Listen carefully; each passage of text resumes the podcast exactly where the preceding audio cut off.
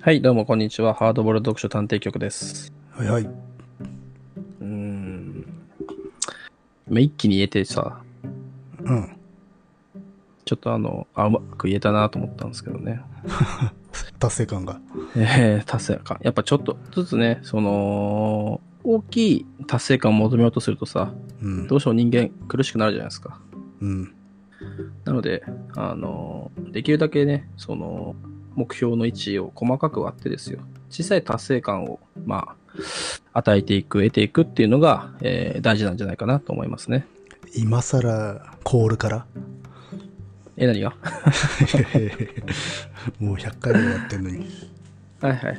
というのがですね、えーまあ、オープンワールドの作り方の一番根本的なあ ーゲームシステムのです導入。ね、まああ、作り方ということでして、 あでもまあこれ本当ですよ、本当本当。ああ、まあまあまあ。基本的にね、ゲーム作りっていうのは、あの、そういう短い達成感をユーザーにね、えーベストなタイミングで与え続けるっていうのはね、推進力ですから、まあそうですねまあ。そういうことをですね、ええあのー絡めてね、今日は、あーゴースト・オブ・ツシマの魅力にね、初入っ耳ていだきたわ。い今な と。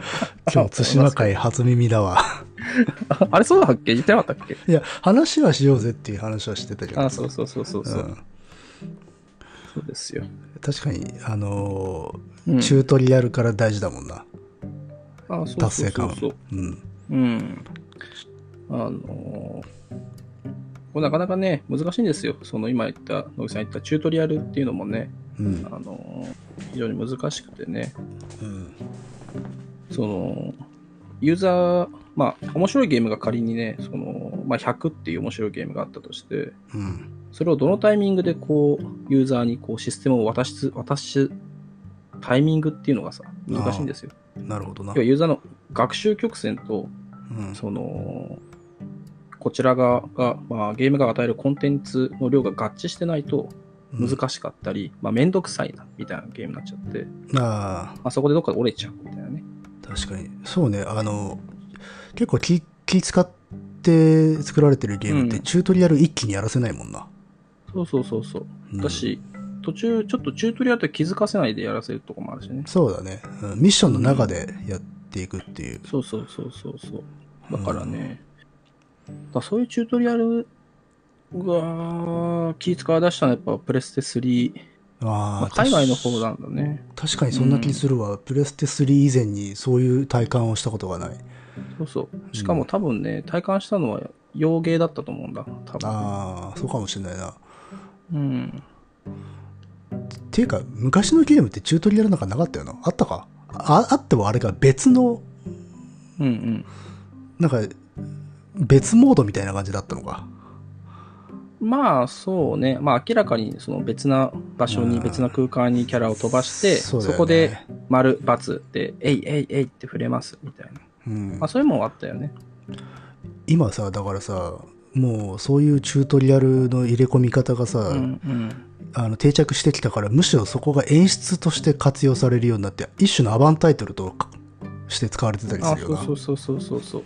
うん対馬とか本当そんな感じだったよね。そうそうだからあそこで気分上がるあのチュートリアルちょっとやった後にタイトルが入って、むしろ上がるっていうのであ一挙両得そうなそんうだそなうってそいうう。うんあれはうまいやり方だったと思いますよ。うんまあ、そんな風にですね、えー、ゴースト・オブ・ツシマの魅力に、 もうね、あれなんですよ、もう今日、もう12時40分でしょうん、で、私は今さ、あの飲めない梅酒を飲みながら言ってるからさ、あ飲んでんのか い記憶が飛びながら、そうそ僕もワイン飲んでますよね今う。ねえもう夜ですからさ、あえの飲めない梅酒をそうね、そう片手に読まってちょわっけとですよ。さっき眠かったんで、あのね、眠い時少しだけ酒飲むとね、少し目覚めるんだよね。そうそう、なんかそうなのかなと思ってね、やってますけどね。いやいや、でもいいんじゃないしっとりと。まあ、大人のね、えーナイトグルービングですよ。でもどうすか、対馬。うん。対馬はね、まあ、基本的に言ってしまえばね、やっぱオーソドックスでしたよ。うん、思った以上にオーソドックス。それは私も思い思いました。良くも悪くも普通の、システム的には普通であるっていう。うん、うん。そうそう。で、まあ、じゃあ何が特出して、まあ、素晴らしいのかって言えば、あのーまあ、まあ、そうそう、オープンワールドの面白さって、こう、うんまあ、いろいろな要素が入ってるんで、それを一個一個出すのは難しいんですけど、うんと自分の中ではですね、えー一つサイトシーイングっていうのがあるなと思っていて、おー今回はまさに特化してんな、そそれ。うそうそうそう、ううんその観光的要素ね、うん。うん、それがね、あの、対馬には、多分い今までの中でも一番感じたんじゃないかなと思ったね。そうね。で、今までで、まあ、洋芸ではあるんだけど、今までで最もインスタだね。あうんあ、そ、れ SNS 映えするってことあいや、あのーなんて言うんだろう。常にレイアウトがかっこよく決まるようになってるじゃない。そうだね。からついついみんなすキャプチャーしたくなるっていう。うんうんう、うんうんん。で、まあ見事にそれハマってるじゃない、今。だから、あのーまあ今回、えーっ、と、なんていうんだっけ、まあ、カメラモードか、うん。の充実っぷりとかさ、うん。やっぱりその、 あのぐらいの規模で作るゲーム、まあ、AAA 級のゲームだと、うん。相当売らないとやっぱりね、大変だっていう事情が、まあ当然あって、うん。で、売ってもらうためには、やっぱり SNS でどれだけ広めてもらうかみたいな。ああ、なるほどな。じゃあ画像を拡散してもらうっていうのも想定で。してもらうってう。いうのは、そう、あの、明らかにですね、うん。 2010年以降のゲームって、そういう絵作りとかシステム的にもね、ああやるようになってるんですよ、どんどん。なるほどな。うん。確かに、あの、対馬やってて気づいたんだけど、キャラクターに話しかけるときに、あの、判定の角度が決まってて、あ、後ろからじゃねえと話しかけられねえんだってなったときに、あ、なるほど、うんこのレイアウトを確保したいからな、そういうふうに限定してんのかっていうようなうん気の使い方結構してて、うん、いかにちゃんとしたビジあの映画的な絵になるかっていうことに腐心してるっていうところはよくわかる。うん。うん確かになでそこにね、まあ、タイポグラフィー入れるとちゃんとピタッとはまるっていう、そうそうそうそう。うん、まあ、あとあれだね、その、まあ、世界観を使ったそのサイトシーイング、観光的な要素は特筆すべきだと思うし、うんあと UI、UX ね、そうあのーまあ、今回、ゴースト・オブ・ツシマとさ、その行き先を示すときに、まあ、風を吹かせるっていう行動を取るじゃないですか。で、オープンワールドでね、この UI の問題って、うん多分昔からあって、うん要はオープンワールドってユーザーにこう没入感を高めてほしいんだよね極限まで、うんその世界を本当に歩き回ってるかのごとく、うんまあ、世界を作るわけだからうんなんだけど結構やっぱ昔のうーんと、まあ、例えばスカイリムの前のオビリビオンとか、まあ、その前のダガーホールとかっていうと結構露骨に UI がさ、うんあのまあ当時としては普通なんだけどバシバシずっと出ててね、うんまあ、それがなんかこうビジュアルがどんどん良くなればなるほどさうんその武骨に置かれてるスタティックな UI が、そうまあ、ね邪魔ってわけじゃないんだけど、没入感をね、しょ阻害しちゃうんだよね。実際には見えないものだからな、そうそうそうそうう。んだから、うーん、ガイリムとかではどうやってたかな。多分ピンを置いて、まあそこが目印で、あと何メートルとか、まあ多分そういう感じだったと思ったけど、うん、まああとはコンコンパスみたいな、そっちの方向くあーと、なんかそうこねうインジケーターが動いて、まあフォールアウトとかもそうだけど、そうねだからそういうのを排して、非常にその、まあ、自然とマッチしたやり方うんで、ああいう風の方向がっていうのはすごくいいよね。いいねあれ。まあ、あれ、うん多分ちょっと戸惑ってる人もいるっぽいけど、でも乗ると、あのー、風に向かって移動すると必然的にその疾走感が 付与されるっていうんで、そうそうそうそうそうあちゃんと、まあ、機能と美的な映像効果を両方兼ね備えているっていうんで、そうそう。まいうこと考えたなと思ったよ。うん。さらに言うと、その、まあそういうのが、まあ仮にシステムだとすると、まあ風でね、方向を示すがシステムだとすると、うん。それに、それに対する付随しているのが、まあテーマ、テーマとして、テーマがあるんだけど、うん。まあそれが父親が死んだ時、お前の、まあ風となってみたいなさ、ああ、いそうね。うん初めに言うんだけど、だからあれはまあ、父親がこう、死んだ父親がね、主人公を導いてくれてるっていう、まあ、テーマとしても考えることができる。そうだねだか。らそういうの、うんそういうのが合わさると、UI、UX って、うんユーザー側も納得感がすごい高まるから、うん。あの、見ててね、非常に使いやすいものになってくるんでね。うん。そういう面でね、対馬は、あの、今までよりもね、ずっと、まあ、洗練されてるなって感じはしたよね。なるほどね。うん。今、スマホが切れた ね。そうだね。ちょっと待ってあのえ絵がフリーズして るね。そうそう。ちょっと一回、ここは、ちょっと繋いでもらわなきゃいけないと思うけど、うん一、回休憩しよう。ごはめいん。はいはい。えー、どうでした最近調子 は。そこまで戻るか。あ違う。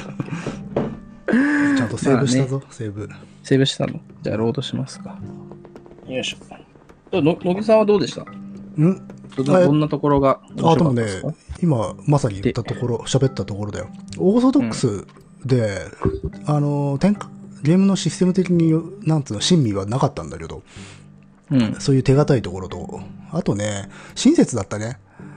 適度うんに。うん。うん。うんうんうんあのー結構気使ってんだなっていうさ、あのーまあ、なんつうの、マップの作りもさ、あんまりどん詰まりにならないようになってんじゃん。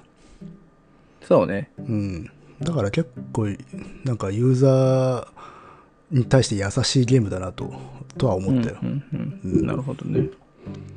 あの、大体ほら、断崖絶壁に飛び出した時にさ、ちょっと横行けば必ず折り口があるっていうような。うんうんで、それはそういうマップ以外のところでもそういう神経が行き届いてる感じがあるので、あんまりつまらないんだよね。あの、あつまらないって、あの、プレイがうん。ああ、止まらないって止まらいないっていう感じがあるんで、うん逆に言うと結構ハードなものをやりたいっていう人からするとあれかもしれないけどちょっとやりごたえがないのかもしれないけれど、うんうん。まあ、ハードなものをやりたい人はね、うんまあ、いわゆる、あの、デモンズ系とかさ、うんまあ、オープンワールドにどこまでそのハードさっていうのを求めるかってあると思うんだよね。うん、たまあ確まかあ、になそうい、ない、うん、まあ、難易度設定できたと思うから、今、あー野井くんがどれでやってるかわかんないけどさ。あのーそうね戦闘に関してはね難易度上げると多分あれそう一発で死ぬような感じになるんだろうけど、ん。うんまあそうね、戦闘もいいいい具具合だね。なかなかあの慣れてもさ、連打してりゃか勝つっていう風にはなってないからさ。うんうん。うん。まあそうね。うーん。まあ、やっぱあれオープンワールドだからの難易度だからね。そうだね。うん。うん。あまり詰めちゃうようなでこともは、させないと思うんだけどね。でもまあほら、なんだろうな、フォールアウトとか、うん。とかと比べれば、あの、ル戦闘がそこまでルーティンにはなりきらないようにはなってる。う。ん。なってるね。うん。まあ、とはいえ、ミッションはルーティン化するけどね。まあ、それ宿命っちゃ宿命なんだよね。うーん。そればっかりはね、どうしようもないっちゃどうしようもない。だよね。どこまで。だから、その、まあ難しいんだけどね。そのまあ、フォールアウトとかでも、そうルーティン化するけど、うん。まあ、報酬、そのゲームの、なんつうのかな、順番って、まず計画を立てて、実行して、報酬をもらうっていうのが、まあ一つのワンサイクルなんだけど、うん。その、まあ計画実行のところがマンネリ化しても、うん。例えば報酬の部分で差別化できると、うん。まあそれがゴール。ルだからそう引ねっ張れるんだよね。だから、うんまあ、よく、まあディアブロとかさ、まあうんオープンワールドじゃないけど、ハクハクスラ系とかは、うん。やっぱその報酬がもうじゃん、どんどんじゃらじゃら出すみたいな感じで、うん。ユーザーの動機をずっと引っ張り続ける。うん。まあ対馬俺まだそんなに、まだね、7時間、そんなぐらいなんだけど、うん。まだそこまでね、報酬の良さみたいなことはあんま感じないんだよね。まあ、私は結構進めてるけど、うん。まあ基本的にアイテムですよね。うん。うん。なんかね、その、えっ、と、フォールアウトとかさ、なんかこう、銃によってもいろんな付加効果がついてたりしてさ、うん。あ、これがこうなのか、みたいなとかさ、うん。まあ相手の武器がなんかね、変な武器とかあったりして、まあそういうの集めて楽しいみたいなのもあったりするんだけどね。まあ、だからスキルポイントと、まあ、アイテムっていう、まあ、オーソドックスな感そじうよ。そう。うん。うん。だから結構さ、あの、だからどっちかっていうと、ファークライに近いんだよね。ああ、そうね。そうう。そうんあのそうそう。だからやっててね、いろんなとこファークライに似てんだとは思ったよ。でもそうそうそう。うん。だから、戦闘的な楽しさを、もまあ、追求してオープンワールド作ると、まあ、対馬みたいな、まあ、フォロワー、フォファークライみたいな感じになって、もっとなんか、まあ、そもそも RPG じゃないからね、その二つはね。うん。まあ RPG っぽくなってくると、まあ、そういうハクスラ、まあ、どんどんどんどんアイテムを持って、うん。それを改良して楽しむみたいな方向になってくるんだけどね。うん。あのーまあ、皮取ってクラフトするってい そうねまあま皮あ同じものが出てくるからね、要そうそ素とうしてそは。うそう。だからまあ少しは意識してんのかなっていう、まあ、島だしね。うん、だから、そうなると何が違うのかって言えば、やっぱりね、えーうん日本の対馬でさ、そうね。っていうところでやるってことなんじゃない、やっぱね、もうね、最初の一うんアイデアの一発でどこまでやれるかっていう勝負だったんだろうなと、作り手はね。もう他はオーソドックスでいいって思ってたんだと思うよ、多分。うん、うんちゃんと堅実にね。そうそうそう。もう要はビジュアルと侍アクションだうと。ん。うんうん。っていうところで勝負をかけたんだろうなと。うん、でそれはまあ一応評判を見るうんに功を奏してるんじゃないかなと思うけどな、うん。てか、売り切れてるよね、全然ね。かなり予想した以上にわ話題になってるからそうあ結構みんなちゅ注目してたんだなとうん。でもやっぱ、SNS 結構出たもんね。うん21万本出たらしいからね。出荷。結構最近と、ね、そしたら相当売れた方だよね。そうね、うん、うん。まあネタとしてはあの レアだったんだけどうん。全然交渉とかはもう捨ててるねあれはあ、やっぱりそうなんだ。時代交渉その辺ははか完全に捨ててるうんでも、あの、弦、弦は来たんでしょあの元は元が対馬に来たというところだけだな あ、そう だね。再現してる のは他は何も再現してないあそうなんだうんえ、じゃああの主人公いないのいや主人公は いないよ主人公もいないしあのおじさんもいないよ志村ってえ嘘、志村いないの志村いないあの渡辺謙、なんか渡辺謙みたいな顔した。 あのーあの人大塚明夫さんかなあの声ねえ、だからいつさ、待たせたなって言わせるのかな。あれ でもちょっずと待ってたけど。千葉真一意識してんのかなって気がしたけどねキャラデザ的にはああ、そうか。そうだね。確かにそうかも。いやいやあそこのうん対馬の地頭は志村じゃないからなじゃあ誰なのあそこはね、地頭代兼守護代っていうのがいて、うんそれはあの、お宋う、宋氏。宗師って名前なの宋、へー宋、あの、州って書いてそうーん。う。うん。そいつは、どうしたのげその原稿の時は。あ、玉砕してますよ。とら捕らえられたのあいや、玉砕されたあの、一族老と全員戦死してますよ。あ、人選しなんだ。うん。あそ、速攻で壊滅してるからね、あそこの島はね。でその後どうなったの壊滅した後。やっぱり、あの、主人公みたいなやつが、いや、わかんないね。えっ、とね、脱出したやつはいて、うん。脱出したやつが、あの、九州本土で報告に行って、そこで即応体制取って、博多で防衛戦が展開されるっちゅう感じだね。うーん。で、まあ、主戦場が博多に移っていくから対馬はそこからまあ置いてかれたって感じだよね、あ、そうなんだ。じゃあ、別に対馬の人たちは助けられたみたいなことはないんだ。対馬の人たちはまあかなり大量に殺された、あらまあ。うん、まあでもまさかね海外洋芸のメーカーがね対馬戦に目をつけるとは思わなんだけどね、あれ何なんだろうね、そういえばね。なんかインタビューとかまだ終わるまで読もう読まないようにしようと思ったからだノータッチだけど。あまあやっぱ島だからだっつってたよ、うあん、まあ確かに条件的に島で、しかも侍を見せたい、でも侍同士だとちょっとインターナショナル性がないしかし敵は猛虎であるみたいな ことで格好の材料だったんだろうなっていうあ、なるほどね。まうあんそうか、そうだね。まあまあかプレイして開始0秒でうん。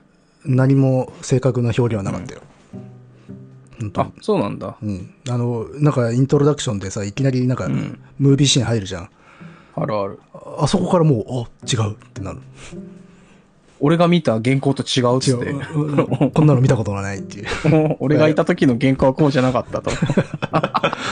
まあ基本全部戦国時代よあれ、 あやっぱそうなんうだ。ん、あれ、原稿って何年だっけあれ。鎌本当倉は。鎌倉時代の鎌倉末期、あの1270年代ぐらいうん、じゃあ300年ぐらいなんかズレがありそうな感じずれがあって多分あれでもねもう最初から戦国時代のビジュアルイメージで全部想定してたっぽいなうん、うんまあそこはね、しょうがないよ。しょうがないっていうかさ。うん、まあそうそうそうで正確に戦国正確な戦国時代かさそうでもないけどね もまあまあ、うん、あ、いろんなもんちゃんぽんしてるんだろうと思うけどさ。でもまあ良かったんじゃないかな逆に全然全部、うんあ合わせてない方がああ、あのところどころあってよりかはうん、完璧に全部合ってない方が、ファンタジーとしてやれるっていうか、あの、猛虎が残虐すぎるんで、あれはモンゴルじゃ怒るだろうっていう。ああ、だから、ゲいーやムでい、これはもうはファンタジーですよとい言える余地がある。やでもさ、ゴースト対馬って、いやー、モンゴル人は日本語うめえなって思いながら見てたけどね。ああ、そうねち。ゃん、ちゃんと必死に覚えたんだなっつってさ。あ、でもあれ物語の中で言葉覚えたって言ってたね。あ、そうなんだ。うん。じゃあやっぱり、当時のモンゴル人も一生懸命覚えたんだな。いやいやいや、実際は覚えてないだろうけど。 まあ、あと、史実だとあれモンゴル人だけじゃないからな、攻めてきたの。え、じゃあ誰がいるちあの、漢、漢民族、漢族と高麗人と、のああ。あの、モンゴル人。結構大規模に攻めてきたんだね、じゃあ。連合軍じゃん。まあ、インあのインターナショナルな帝国ですからね。ねうん、え、えそうそうそう。ー、原稿を捉えてたらもうやばかったじゃん。ん捉えてたらやばかったね。捉えてたら、ああの九州がさ、まあ、九州まで来たんでしょ。もうそうね、博多。うん。どうなんでしょうね。どこまで本気だったのか、可能だったのかっていうのはよくわかんないけど。うー。うんまあまあ、でも、私はね、最初、こう、目を疑ったけどね、あの、なんつうの、対馬、現行の対馬戦がゲームになるって聞いて、しかもオープンワールドだっていうんで、びっくりしそたうよ。だね。うんまあ、どこかで侍アクション、侍でね、うん。オープンワールド作るだろうなとは思ってたんだけ ど、まさかっていう、うん、ままあさか一応このネ日タで本っにていうも。ね、あの、侍道っていうさ、ああの、ミニオープン的なね、あの思想を持った、あの、やつもありましたよ。あ、あれお、あれは何多少オーオープンなんだ。まあ、狭い範囲だけど、一応思想としては近い、動けるし、まあ、なんかこう、3つぐらい陣営があるのかな。それにどれに組む、組みするか、みたいなことで、なんかこう、展開していく。なるほどね。いやー、でもやっぱしね、これまで出てきた、こう、武士侍ゲームが、こう、はいはい走馬灯のようによりったよね。武士道ブレードとかね、鬼武者とかね。はいそうだね。だから鬼武者の進化系って感じでやってたな、途中まで。あー、まあアクション的にね。うん。まあ、あの、相手が化け物じゃなくなった。人間ではいはいはあい、はるい。ってう。いう。でも、図体のデカさがね、鬼、鬼武者感あるんだよね。 あのー、ハゲたやつとかね。そうそうそうそうそう。うん。でかいから。うんまあ、でも、やっぱし何はともあれ、あのビジュアル表現だね。う。うんん。あれで、だとう。思うんやれ、ここまでやれてるって感はあるな、自分もけど。ねうん。うん。それはね、ありますね。結構、植生とか、あの、マップ自体もデタラメなんだけどね。これど、どあーこだ、 どこの国だと思っちゃうような感じなんだけど。まあ、と、ところどころさ、あの、中華ファンタジー感あるよね。なんか見てても。あるねうん。それはまあ、しまゃああないかまな。あ、しゃあしゃあないっていうか、さそっきこまはで桜、桜舞ってたけど、こっち行くとイチョウが 落ちてきてて、時空が、時空がガーって。ね、ちょっと季節が、まあ、一応時期的には、史実の時期的にはあれね、あうんの、11月とかだからさ。あうん。あいやいやいや、まあそこはね、いいんじゃ、いいんだろうね、ほんと。でストーリー的にはどこま、どの辺まで行ってるんですかいや、全然行ってないよ。あの、今、えーっと、なんだっけ。女の武将、あ、そうだ、初めに殺され、ムービーシーンでさ、うん殺された武将の嫁のさ、ところが襲われて、ってと嫁ころ。最初、うん。ババア、ババアだけどさ、嫁と言って。ああ、足立、あの、あ、そうそうそう足そう。立雅子ね。そうそう。それの、えっ、と、仇討ちで宋を殺したところかはいはいはいはい。な。まだまだ全然ですよ。足立、 足立雅子ね。あそういう人いるんですか、先生。いや、いない、いないんだけど、あの、名前の元ネタは想像がつくんだよ。おう、なんなの足立は多分あの鎌倉幕府の御家人の恩賞奉行やってた足立康盛っていう大物がいておはで政子はまあ多分北条政子全然時代ちょっともっと前の人だけど、うんいはいはい。あのね、ちょいちょい名前のす、あのー発想元はわかるっていうレベルなんだよなえ。ー、じゃあ志村なんだろう。志村はい ない。あそこにはあ、。そうなんだ。でもね、菊池とかね、うん小児っていうのが出てくるんで、そこら辺はね、あの、原稿に関わった武士団の名前なんだよ。 でもみんな対馬にはいないけどね。えー、あじゃあなんかそういう資料とかで名前をうんピックしたんだろうね、そうだろうね。あとね、ローカライズがす、の段階ですごい持ち上げようとしてるね。交渉を。うん。ああオリジナルはもうデタラメもいいところなんだけど、なんかローカライズの日本語を訳くところでね、いやうん結構気使ってるところがあって、逆にそのちぐはぐ感が面白いっていうか、はいはいはいはいはいいや、だって描かれてるのめちゃくちゃだけど、そこ気にするんだっていう感じだからさ。あーあそこ翻訳とか難しいよね特に日本のものだとねどこまでうんどっちに合わす、その理性ではさうん。その海外のやつをちゃんと翻訳と思うけど、うん日、本人としての佐賀がこれだここだけは直したいみたいなことあるんだろうね多分それなんだろうね。あの、多分本編を、ああ、これはいくらなんでもちょっとかけ離れすぎてるだろうっつうんで、少しぐらい寄せようっていう努力が多分あったんじゃないかな。ねうんえ。と思うけどねあの、結構ね、あ、こん、ずいぶん古めかしい、あの、言い回しを引っ張り出してきたなっていう感じだよ。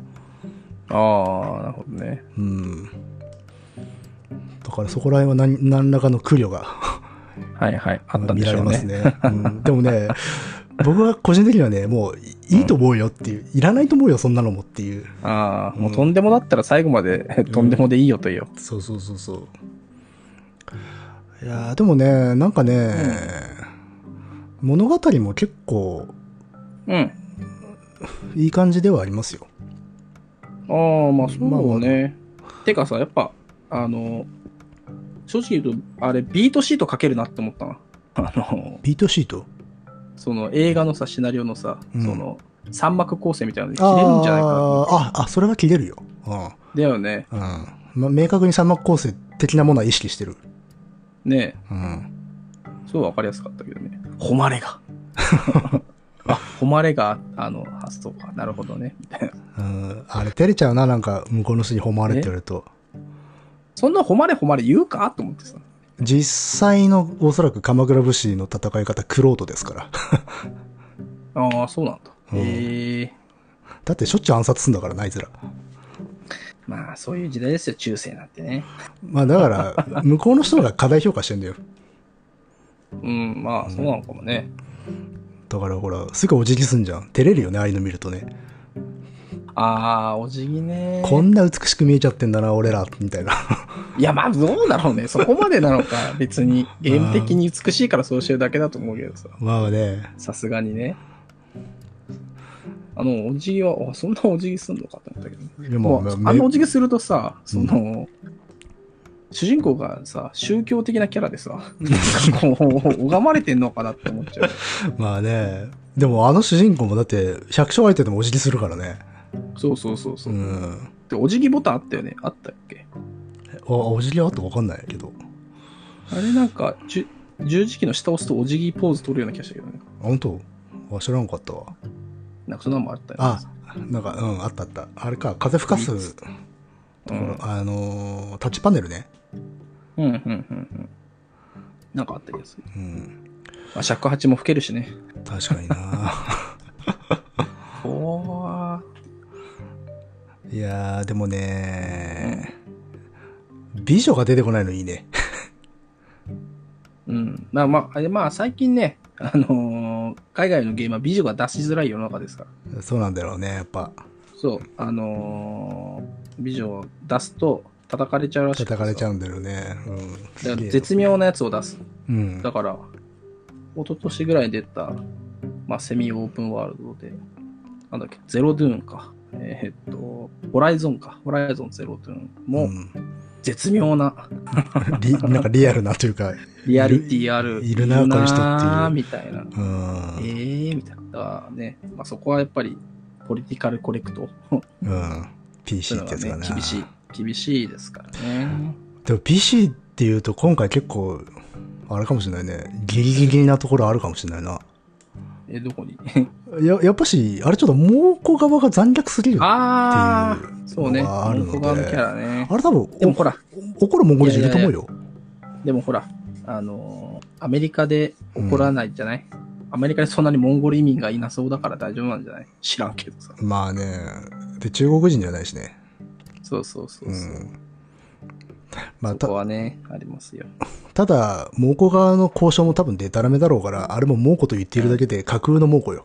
おそらく。そうそう。うんフィクションですよ。そうそう、そういう点ではね、さっきも言った通り、これは交渉を詰めない方がいいっていう 結論に達しましたよ。僕の中では。まあいいんじゃないうんそれが一番いいと思うよ。そうそうそうみんなこれをきっかけにさ、原稿ってなんだろうなっていいんじゃないまあね。そう、どんなものだったんだろうっていいと思うけどね。まあ、厄介な、厄介なもう話ですよ、あれはでも。まあ、 うん。そうだよね。あの、カイサルで話したんでしょもう一個の。あそうね。4時間ぐらいかけて喋った から。いいんじゃないですか。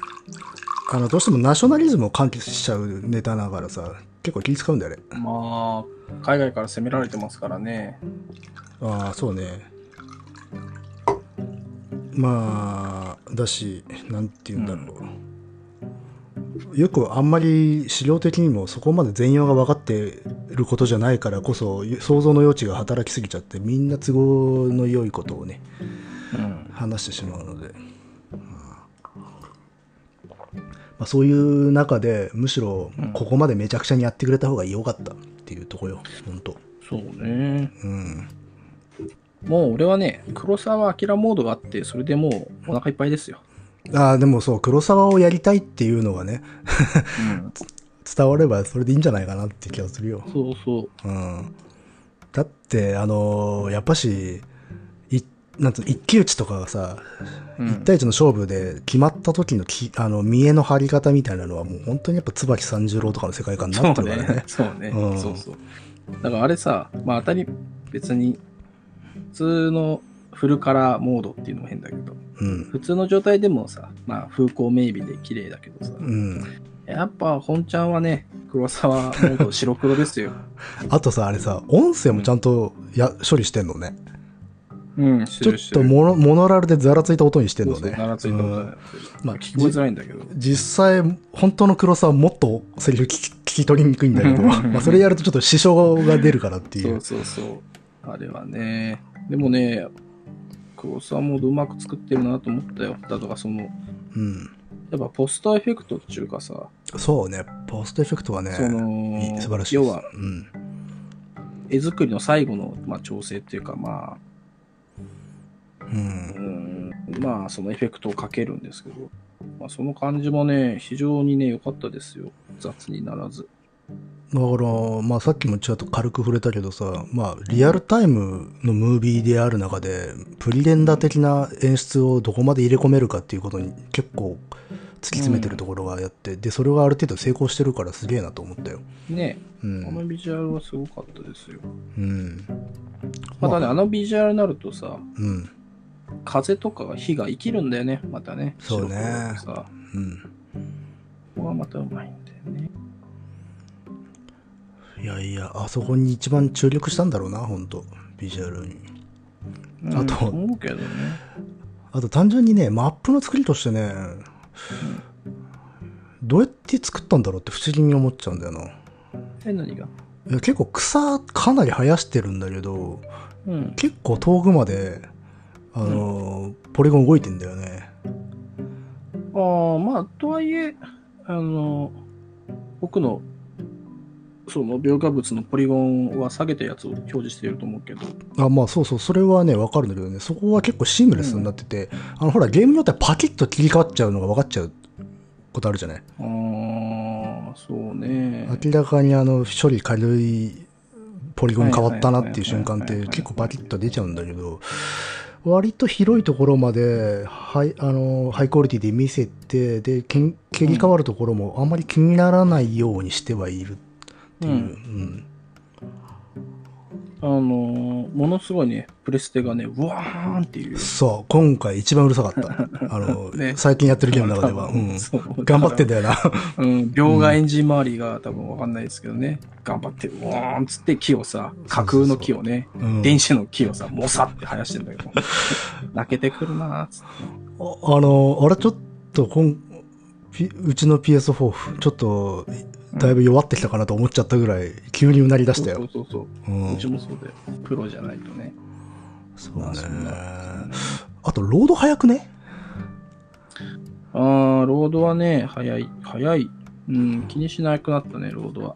あれはなんだろう、労働の速さなんてどうやって努力したら削れるものなのかって思っちゃったけど、うーんと、まあ、読み込みのタイミングだよね。多ど分っかで気づかないところで読み込んでたのかな。そうそう。走りながら、その、マップ遷移してる中でも、うん。次のやつをもう、あらかじめ呼び込んでるんだと思うよ、ああいうのあーあ。でも確かにあれだな、あのーミッション終わりとかのタイポグラフィーが入って記名になってるところで労働してるのは分かったけど、ああいうところとか、ううんん。あそこロードしてんのかなあれ多分知ってんじゃないかな。うん。でも別に、あそこはね、でもロードするようなものがそんなないと思うんだけどね。あ、そうかね。なんか、あそこなんか動かないよね、でも。微妙に。うん。だけど、なんか、その、戦い終わった後の何かが変わるわけじゃないから、うん。特に労働したい感じじゃなかっあ、でも、あのね、猛虎のね、た。うん。あの、なんだ、キャンプ、うん。壊滅させると、ちゃんとあの、焼き払われてたりするんだよ。猛虎のおーはいはいはいはい。建物がね。うんうん。そこら辺を処理してんのかなとか思ったけど、まあ、わからんうね。ん。まあやっぱりね、まあもうきついっすよ、ロードとかさ、ロードを待つ、あと、まあ、あの、フォールアウトとかでもさ、うん建物の中入る、だるい出んるだっていうのがだよなるいうんんだよね、あれね。あまれあだ今け回でそんもな、でっかい建物ないから大丈夫だけどさ、うん、あれだけで結構なえるからね。なえるんだような。んそこら辺、あとあれだね、あの、アイテム拾う判定が広くてよ助かるね。まあ、そうだね。うん、あの馬乗りながらでもある程度滑られるっていはいうは。うん。あの、だから結構さ、やっぱ進化してるよね。してるねいろんなことがね。うん。しかもそれが、まあ、ユーザビリティとか、まあ、そういった面でね、UI、UX っていった部分でかなり進歩を感じたよな。あの、まあ、さっきあの、システム的に目新しいものはなく、良くも悪くもオーソドックスだっては言ったけれど、そういうところの親切設計っていうのはね、進化してるなとは思って。うん。うん。そうね。で、極力馬からも降ろ降りないでプレイが進められるように配慮されてるしね。いろんなこと。うんね。そうね。まあ、軽くバグ、バグは見つかってはいるらしいけど、そんなにひどいものもないし。まあね、昔に比べりゃさ、ですよ。まあね、いやほら、フォローアウトをさ、やってるとね、すごい、からさ、まあね、そもそもプレイできなくなっちゃうもんね。うん。ポールアウト4かな。プレステ4、3か。でプレイしてると、うん。あまりにもね、その、キャッシュが溜まりすぎて動かなくなっちゃうんだよ ね。っていう致命的な。す ごいよな。それでだか世らに送、 Xbox 版が正解っていうね、そそういうのがあれりましで世に送り出すっていう。た。うん。とかあったね、昔は。まあまあまあ。あそうね。あと、なんかあったかね。特筆すべきところっていうのは。まあでもなんか、この、形としては結構極まってんなっていう感じはしたからさ。ああ。まあこの後期待されてるのは、あの、まあ他タイトルだと、サイバーパンク、あウィッチャー作ったところのサイバーパンクだあ。うん。まあそこがどうなるのかなとは思ったけどね。まああとはオープンワールド、どうん。何が出自なのかなとかね、やりながら考えてたけどね。ルーツあ、そうそうそうそう。おー、なんだろうね。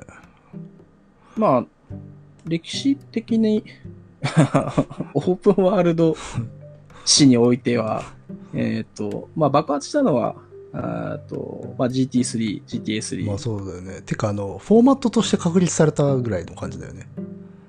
そうね、3D で、うんえーまあ、どこでも行けて、えー誰でも殺せてみたいな。え、だからね、うん。まあ、その、遡ればその2年前にシェンムー、セガのシェンムーが出てて、あの、早すぎたあそれが感。まあ、早すぎたっていうかね、そもそも向いてる方向が180度違うんだよね、あの2あ、つそ。う。比較されることはあるけど、あーそのシェンムーの方って、極めて狭い横須賀っていう場所を、あーすごいディティールなんだよ、あれは。なるほどね。っちかっていうと。広さじゃなくて、広さじゃなくてディティールなうのん、サイズそうっそうてあったのか。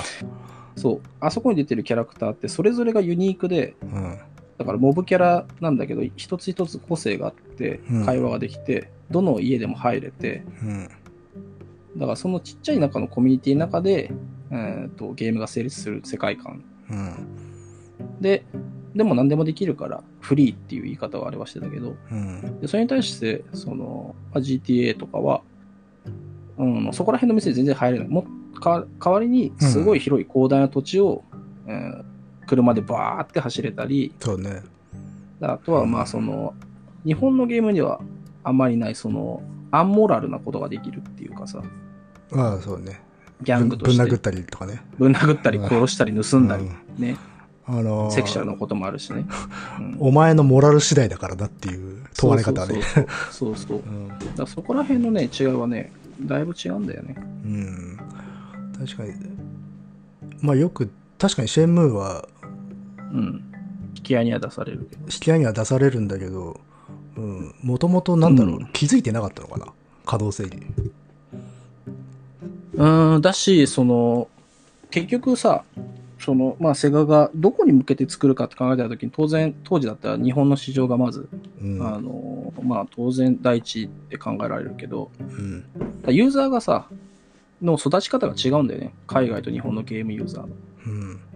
海外のゲームユーザーは、その、まあ、GTA みたいなさ、うん。こう、自由なところで、まあそういった、さっき言ったアン、アンモラルな、イリーガルな行いをするゲームに慣れてんだよね。もっと前から。うん。ウルティマオンラインとかさ、まあオンラインゲームとかでもあるけど、自由に行動してプレイするうんっ。ていうのに慣れてるから、GTA が受けるんだけど、うん。まあ日本のゲームで基本的には、そういったものじゃなくて、決められたコースをまあね。決められた順番でっていう形だから、うん。当然、自由的なものがね、あの、主導、主権取れなかったんだよね。うん。まあ、あったんだよ。PC の時には。うん。 PC ゲームの時にはね。ハイドライドとか、あーそういうオープンワールド的思想があるゲームはあったんだけど、うん。やっぱりドラクエが勝っちゃったからさ。そうか。うん。もうそこら辺で、やっぱり分かれちゃったんだろうなとは思うんだけどね。あのードラクエの勝利体験ゆえにせ狭ああ、そうそうそうそう狭まったところがあるのか。うん、それまでは、まあ、さっき言ったハイドライドとかはあの眠りとか食事とか、まあ、おこれはアクション RPG っていうカテゴリーなんだけどうん。だ物の重量とかねうんだ。からそこら辺はファークライみファーファークライじゃないやえーっとフォールアウトっぽいなんかさうん。サバイバルチックなあのゲームシステムが入れてたんだけどやっぱそういうのは受けなくなっちゃったんだよねうん。まあ、そこら辺の差が、あーまあ、その後、GTA3 とシェンムーみたいな形で、うん。まあ、分かれていって、世界的にはまあ当然 GTA が取られるってことなんだよね。うん。GTA はもう4、5になった時にディテールと広さ両方獲得しちゃったからな。そうそうそうそう。でも GTA3 がね、出た時やっぱりその日本のゲームクリエイターとかはね、うん。やっぱ結構焦ったんだよね。うん。特に、まあ、GTS3 は日本のローカライズはカプコンが出したんだけど、やうん。っぱカプコンの人たちがね、やっぱ海外的に向けて作んなきゃやばいんじゃないのっていう風な感じになってさ。ああ。で、結構海外志向。あの頃はね、まあ大手のデベロッパーはみんなあったんだよね。ほまあ成功したかっていうと成功しなかったんだけど、う。うん。まあその、最近のカプコンは、まあ、バイオとかね、モンハンワールドとかで、うん。やっと、やっと、多分、10年がかりで海外で第一線級は張れるようになったなっていう感じはするけど、うん。だから2010年ぐらいかな。ほんとね、バンダイとかがもう海外だっていう感じを出してさ、うん。あの、なんて言い方してたかな。の中の人間では有名なんだけど、七賢人みたいな言い方されてて、おお、なんすげえな。あの、まあその七賢人、7つのタイトルが、うん。海外向けに、海外を意識した7つのタイトルがあって、うん。それが全部爆死したのね。強烈に。例えば何がちょっとね、名前ね、もうね、本当にね、つまんないやつだったか忘れちゃったんだけど、多分調べればね、出てくるかもしれないけど、こ日本国内においてさえちょっと歴史に名を残せなかった作品群。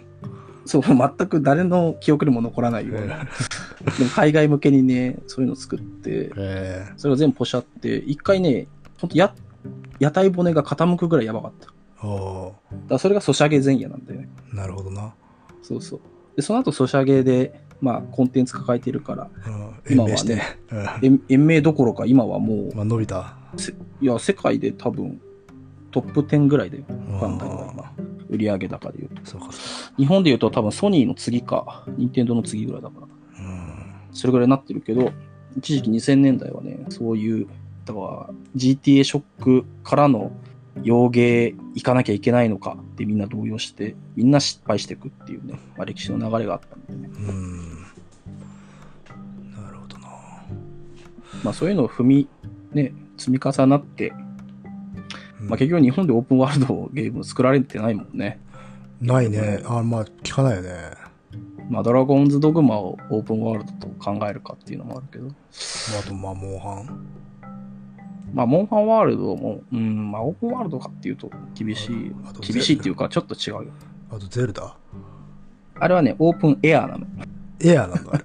そう、あれね、オープンワールドって言わなかった。オープンエアです。あのね独自コン開発セプトの段階、そうそうそう、開発の時のなニュースかなんかで、うんオープンエアですって発表して、みんなずっこけるって。 ワールドじゃねえんだ、エアなんだって、みんなね、それを聞いて心配して、まあでも出来上がったやつは評価高いよね。うん。俺はあんまり、うん、フォールアウトみたいな感じの方が好きだからあれだけど、日本はオープンワールド向かないのかね、なんか、完成的に。いや、単純に、あの、いや、ノウハウがプないのかな。レイする、プレイするっていうことであれば、全然ユーザーは、もう今うはんね、いろんなものをや経験したから楽しめるけど、作り手側は、多分、パワーがなさすぎるんだと思うよ、単に。うん。うんちょっとね、まあ、ドラゴンズドグマ、だからカプコンのドラゴンズドグマが頑張ろうとしたけど、うんって感じかな。派遣を取るには全然至らず。まあ、ウィッチャー3みたいの出されたらもうさ、そこを取りに行けないよね。もうねだからもう、物量勝負で出されるとね。うん、物量だし、うんあとは、その、当然物量があれだけかかるってことは、世界的に大きく売らなきゃいけないっそてなうってくるね。と、その、世界的な文化に対してもさ、うんどれ、どれがね、当たるかっていうのを分かってやんなきゃいけない。だから、FF15 がさ、うん。オープンワールド化したけどさ、まあ、売れたっちゃ売れたけど、みたいな。うん。感性がそもそも海外向きじゃないものを作ってるっていうね。っていうのはあるかもね。オープンワールドに限って言えばね。うんでも別にオーバーワールドじゃなくても、ダークソウルシリーズとかね、まあペルソナとかが全然評価されてるわけだから、う無理に作る必要もなしっていうのはあるんじゃないかね。ん。なんか狭い方狭い方へ行った方がいいのかなって思っちゃうね。うーん、まあね。やっぱその、だって、プレ、うん、バイオなんか絞っていくっていうゲームじゃない。うんうんうんうん。うん。絞るってどういうことだ情報絞量るってこ。あの、ああ、そうね。じまあ、自由さを絞逆に絞るっていう。うん。うん。そうなんだよね。あれ難しいよね、バイオもね。だから、ああいうとこが日本的なのかなとか思っちゃうけどね。ゲーム門外観からすると。こう、やっぱ型の、型の美学みたいなところでさ、実は自由自在になんかやらせるっていうよりかは、もうそれこそアングルまでプロデュースしてあげた方がいいっていう。ああ、そうね。あうの、ん。ワンワンとかツーの話か。そうそうそう。で、一番初めね初心ね。 まあそれをはいはいはい忘れ、捨てたんだけど、もう一回取り戻そうとしてるじゃない。ああ、そうね。うんまあ、ワンとかツーももともとあれ、FES で作るみたいだったんだよね。あーでもそれはやんなくてよかったなと思うな。まあね、うん。あの、ラジコンでね、うんまあ、あれの方が良かったね。明らか多分に。んうん、あ、ドゥーあいやいムをややりたかった。 うんまあ、Doom とか、まあね、FPS うん。の頃も海外ね、強かったですから。そうねでもそう考えるとあれだな今ちょっとつながったっていうか戻ったけどうん。あの対馬がさアングルまでプロデュースしたオープンワールドだっていうところがなんかそこが統合されてったんだなっていう、そううね。んまあ、動機としては SNS とか見栄えだけどね。うん、まあ多分そういう目的だったんだろうけれども図らずもなんかそこで分かれていた道がもう一度統合されていくのかなとか思ったりはするけれど。う。うんんまあ、自由であることと見せなんつうの見せたいものをコントロールするってことが矛盾しないんだっていう世界観にこれからなっていくんだろうなっていう、ああ、それはそうかもね。うん、まあ、どのシーン、ね、対馬どのシーン切り取ってもは絵はがきになっちゃうもんね。なっちゃうからねねうん、あの、首を押さえて倒れるさ、あモーションの人たちとかね。そうそうそうそう大変だなと思って見てたけど。まあだからあそこまでレイアウトを意識したオープンワールドってのは珍しかっただろうな今今までを振り返ったらうん。だからそこが進化だいぶしたんだよね。だって、ホールアウトとかさ、あの、モーションとかさ、 わーみたいなさ。外輪もそうだけど。わーフォーフォールアウトはその投げっぱなしの雑さみたいなところも愛嬌だったからそれはそれそでうそうそうそううん特色だなんだけどね死体どこまで滑ってくんだよみたい な。まあそういう感じだった。そうだからなんか今まで対局にあるなって思ったもものがそうでもないっていううん。段階になったなって思う,、そうね思うねそうだね。うんそうねうん。まあこういう進化の仕方なんだろうね。うんちなみにあれですよ。あの、今、よくやられてる、フォートナイトとかも、うん出場を考えると、オープンワールド。はあそうなのかうん。バトルはバトルはもう、出自は、そうね。まあまあ確かにそっかい一個でかい広いマップボンと与えてそこでうん。巣にしろっていうそうそう。てか、あの、そもそももともと、あの、バトルはって、うんえっ、と、DayZ っていう、ARM2 っていうゲームのボットがあってね、ボットゲーがあって、うんボットじゃないか。 えーっと、まあ、ユーザークリエイトしたゲームがあって、うんそれがね、まあ、その頃はサバイバルっつってた。あの、まあ、1個の島があって、まあ、何人、50人ぐらいがそこにインできるんだけど、うんえーっと、まあ、いろんなアイテムとかを拾ったりして、最終的には、まあ、そこでラストマンスタンディングになる。まあ、バトルワーと一緒なんだけど、うんそれがね、なんか大元なんだよね。だから、おーオープンワールドのやつを、まあ、アーム2はオープンワールドかちょっと違うかもしれないけど、まあ、オープンワールド的なゲームを、もっとなんかこう、ギュッと絞って対戦にしたのが、なるほど今のバトルワーになってるから、はいはいはい。いろんなまあ、系譜があるんだよね。うんまあ、よく考えたら、BF とかのマルチとかもさ、うん。まあ、一個のでかいマップがある、ポンとあるだけだもんな。まあ、そうそうそうう。ん。なるほどな。まあ、ゲームエンジンとかいじるとさ、うん。あの、まあ、アンリアルだからかもしれないけど、なんかオープンワールドが基準になってるような感じあるけどね。あー、まなんあ、か基準ね。基準っていうか、まあ、レベうん。ルを1個作るっていうことで、レベル1個作ったらそれでもうオープンワールドができちゃうっていう感じがあるからさ、まあ、 そうなるとオープンワールドとは一体何ぞやってなんぞやっ感じてだよねなるけど ね。うんそうね。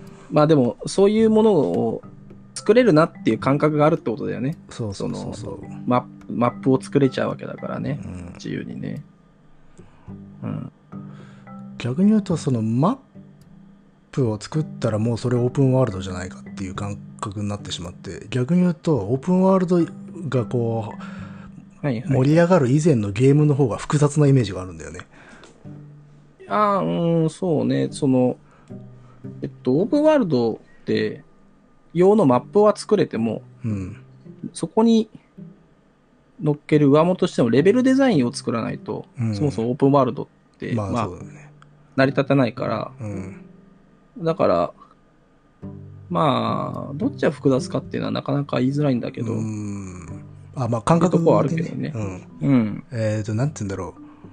こう、見渡した時に、うんうんうんすあのーすフローを見を見渡すしはいはいはい。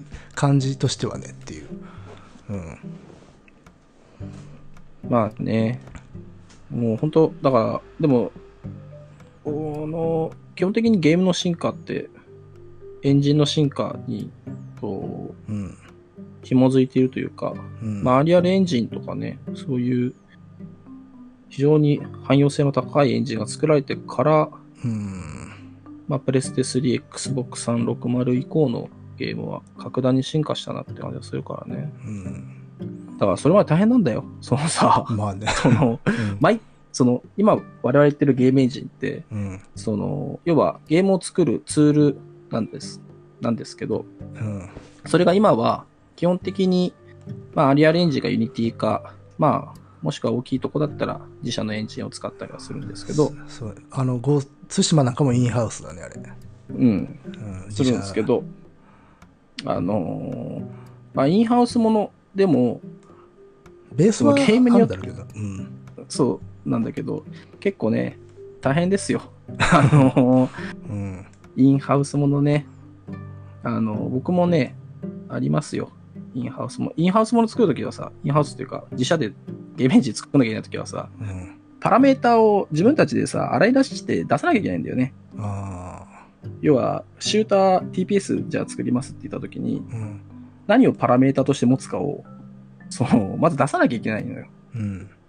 要は球の速度うん、も初速、初速から、うん、えーっと、最高速度。で、その初速から最高速まで何秒かかって到達するかっていうパラメータとか、うん球の直径のパラメータとか、どのタイミングで当たるかっていうパラメータとか、うん。ダメージ以外にもいろんなパラメータが球1個だけにもあって、うん。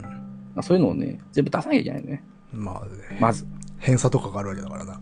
そうそうそう。うん全部出さなきゃいけなシューターといかパラメータうんそうそうそう。重力、重力はいくらだ とかそういうのがね、まあ、アリアレンジだと初めから入ってるからさ、ああ。そこら辺の工程をすっ飛ばせちゃうね。そうね。一気に。テンプレがだから入ってそういうのる、ねそうそうそうそう。全部パラメータ用意されてるから、うん。だからね、すごく楽になる、うん楽になるんだろうなーって思ってたね。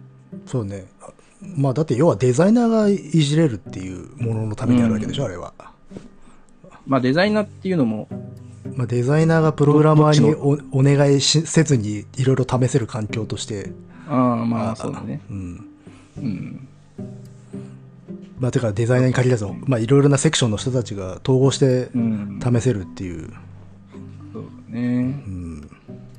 まあそうね。そうだ現ね現に 全然僕はゲーム畑じゃないけれども、うん。いじれるっていうのはそういうところだしね。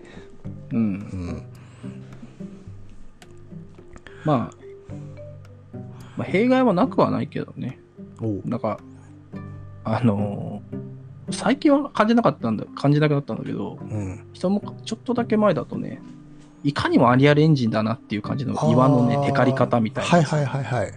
洞窟の感じとか、あ ーリアルだな、みたいな。そ れはあれあれなんじゃないのあのはい配布されてるアセットそのまま使ってるとかそういうことなのかないや、そうではないと思うんだけど、多分、その、癖か光ああマテリのアアルンのビエ癖ンみたいなト、アの。ンビエントの、そうそうそうう、ん設定とかで、このなんか岩のテカり方って、あーみそたいれなのは、は、別にだからどうだってやつだけど、あの、あったりはするよね。ユニティは僕は分かんないけど、アンリアルはたまにあの分かる時あったね。あ、これアンリアルっぽいなっていうのは確かにあるな。そうそうそう。うん癖がね、あるから。だからそれがね、いつのゲームでもあると、ああ、そっか、みたいな。でもそれはまあ、普通にやる人は全然分かんないからな。別にいい、そうそう、全然いいことなんだけど。うん、まあでも確かにあれかもね。ちょっとオリジナリティをそこまで出せてないのかもしれないね。うん。うーん、ということもあるかもしれない、ね、うん。とかね、松島やりながら、えー、つらつらつらつら。つらつらつら最後はゲームエンジンの話っていうね。ねうん。え、ねえ。まあ、そんな感じで、えうん、まー、まあ、あね、お面白いっすよ、対馬。そう。あの、最後、最終的には面白いっすよ、対馬っていうね。 そういうことです。そうそうそう。っていう感じで、一応おすすめだなとは思いますね。うん。だから結論から言えばですね、えー、深夜1時ですけど、え ー、おすすめでおす。すすめですっていう。そういうことですね。そう。で、時代、歴史ものとしては、もうファンタジーとしてやるべき。はいはいはうんじゃああれ全ですねく何も正確なものはないので。あの、うんす詳しい、あ正しい原稿の話は、えー、乃木さんの別なポッドキャストのカイサルの方で聞いてもらう。正しいとは言わないけど、まあまあまあ、よく言われるね、っていう。ういいんん。じゃないですか。うん。じゃあ、今日今何分ぐらいなのこれ。ごめん、ちょっと今1から。時間4分ぐらいですね。あ、そんなもんか。じゃあちょうどいいのかな。ええ。取り留めなく話しちゃいましたけど。なんか地味に淡々と喋ったな。 うん。あの、深夜だし、お酒飲んでるからもうさ、あの、トロンとしてる。アントローンとしてきちゃってね。いや、ほんと、対馬っていいもんですね。さよなら、さよなら、みたいなね。いや、感じふ普段のあの本の時よりもなんか真面目な感じがあったぞ。いや、それはやっぱさ、うん一応ゲームね、なりわいとしてた から。そうそう、昔はや作ってましたからっていうところかな、うんじゃないですか。だから知識で喋ってるからですよ。いやいやいや素晴らしい。ねえ、ますけど。えまあ、まだ全クリしてないんでね、ちょっと全クー、うリん、をしますよ。ね、うんしていきたいですね。まだまだ長いよな。結構ボリュームあるのかな。意外とあるぽと思うね。うんじゃあ楽しみにしておきましょう。今なんか、でも Amazon で売り切れてるみたいなんでね、うん近くの、あの、街のゲーム屋さんに行ってね、 うんえーっと、サムライド3を買ってさ、 プレステ2の。ああ、こんなゲームがあったんだなと、えー楽しんでもらいたいですね。えー、ということでですね、まあ、今日は今回はこんな感じですかね。まあ、雑談会というか、対馬会というか、対馬会というか雑談会ということで、はい。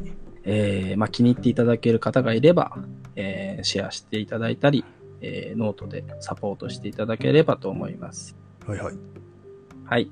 ではまたお会いしましょう。さようなら。さようなら。